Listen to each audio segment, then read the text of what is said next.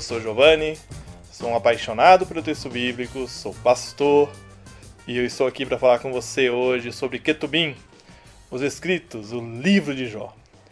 Findado o bloco dos chamados livros históricos, com a Torá, a história deuteronomista e a literatura cronista, temos o bloco dos escritos. É consenso entre os pesquisadores que esta foi a última parte da Bíblia hebraica a ser concluída. No cânon das Bíblias cristãs, ele é aberto pelo livro de Jó. O nome de Jó é de origem acádica, língua falada na Assíria e Babilônia, e significa onde está o Pai.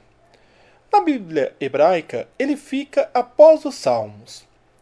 Sua composição é de data incerta. O que temos é um grande bloco central, poético, emoldurado por dois blocos narrativos, um introdutório e outro conclusivo. É bem provável que o bloco central seja mais antigo e os blocos narrativos tenham sido acrescidos ao longo do tempo, finalizando sua redação já no período pós-exílico.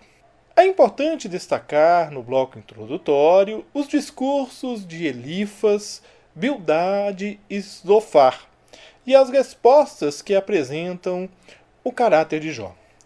O livro pode ser esboçado assim: do capítulo 1 ao 2, a aprovação de Jó, do capítulo 3, lamento de Jó. A partir daí, do sexto ao vigésimo sétimo capítulo, nós temos as rodadas de discursos, os primeiros discursos de Elifas, Bildade e Zofar, e a resposta de Jó, os segundos discursos de Elifas, Bildade e Zofar, e a resposta de Jó, e por fim uma terceira rodada de igual modo. No capítulo 28, nós temos o elogio da sabedoria divina. No capítulo 29 e 30, Jó desafia Deus. No capítulo 32 a 37, os discursos de Eliú. E no capítulo 38 a 42, o discurso de Deus e a restauração de Jó. Na parte central do livro está o elogio à sabedoria divina. O discurso de Jó desafiando Deus, os discursos de Eliú e a resposta de Deus. Dois versículos merecem destaque na narrativa de Jó. Quanto a mim, sei que meu redentor vive, e que um dia, por fim, ele se levantará sobre a terra. Jó 19, 25. Os cristãos interpretam esta fala de Jó como uma esperança da ressurreição, como é único e em todo o livro faltam mais indícios ao longo da narrativa para acreditar que Jó confiava de fato na ressurreição, algo que é mais cristão que judeu, que reafirma a temporalidade e a fragilidade da vida. Como é frágil o ser humano! Sua vida é breve e cheia de aflições. Jó 14, 1.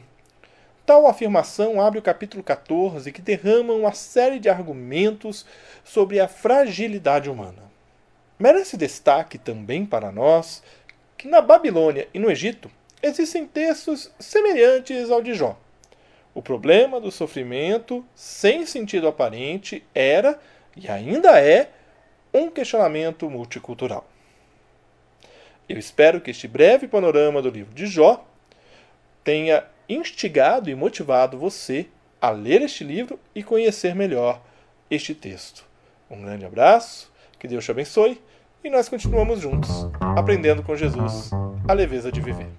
Você ouviu o podcast Café com Alecrim. Eu sou Giovanni Alecrim, pastor da Igreja Presbiteriana Independente do Brasil e um apaixonado pelo texto bíblico e eu convido você a conhecer melhor os meus conteúdos em giovannialecrim.com.br. Um grande abraço e seguimos juntos, aprendendo com Jesus a leveza de viver.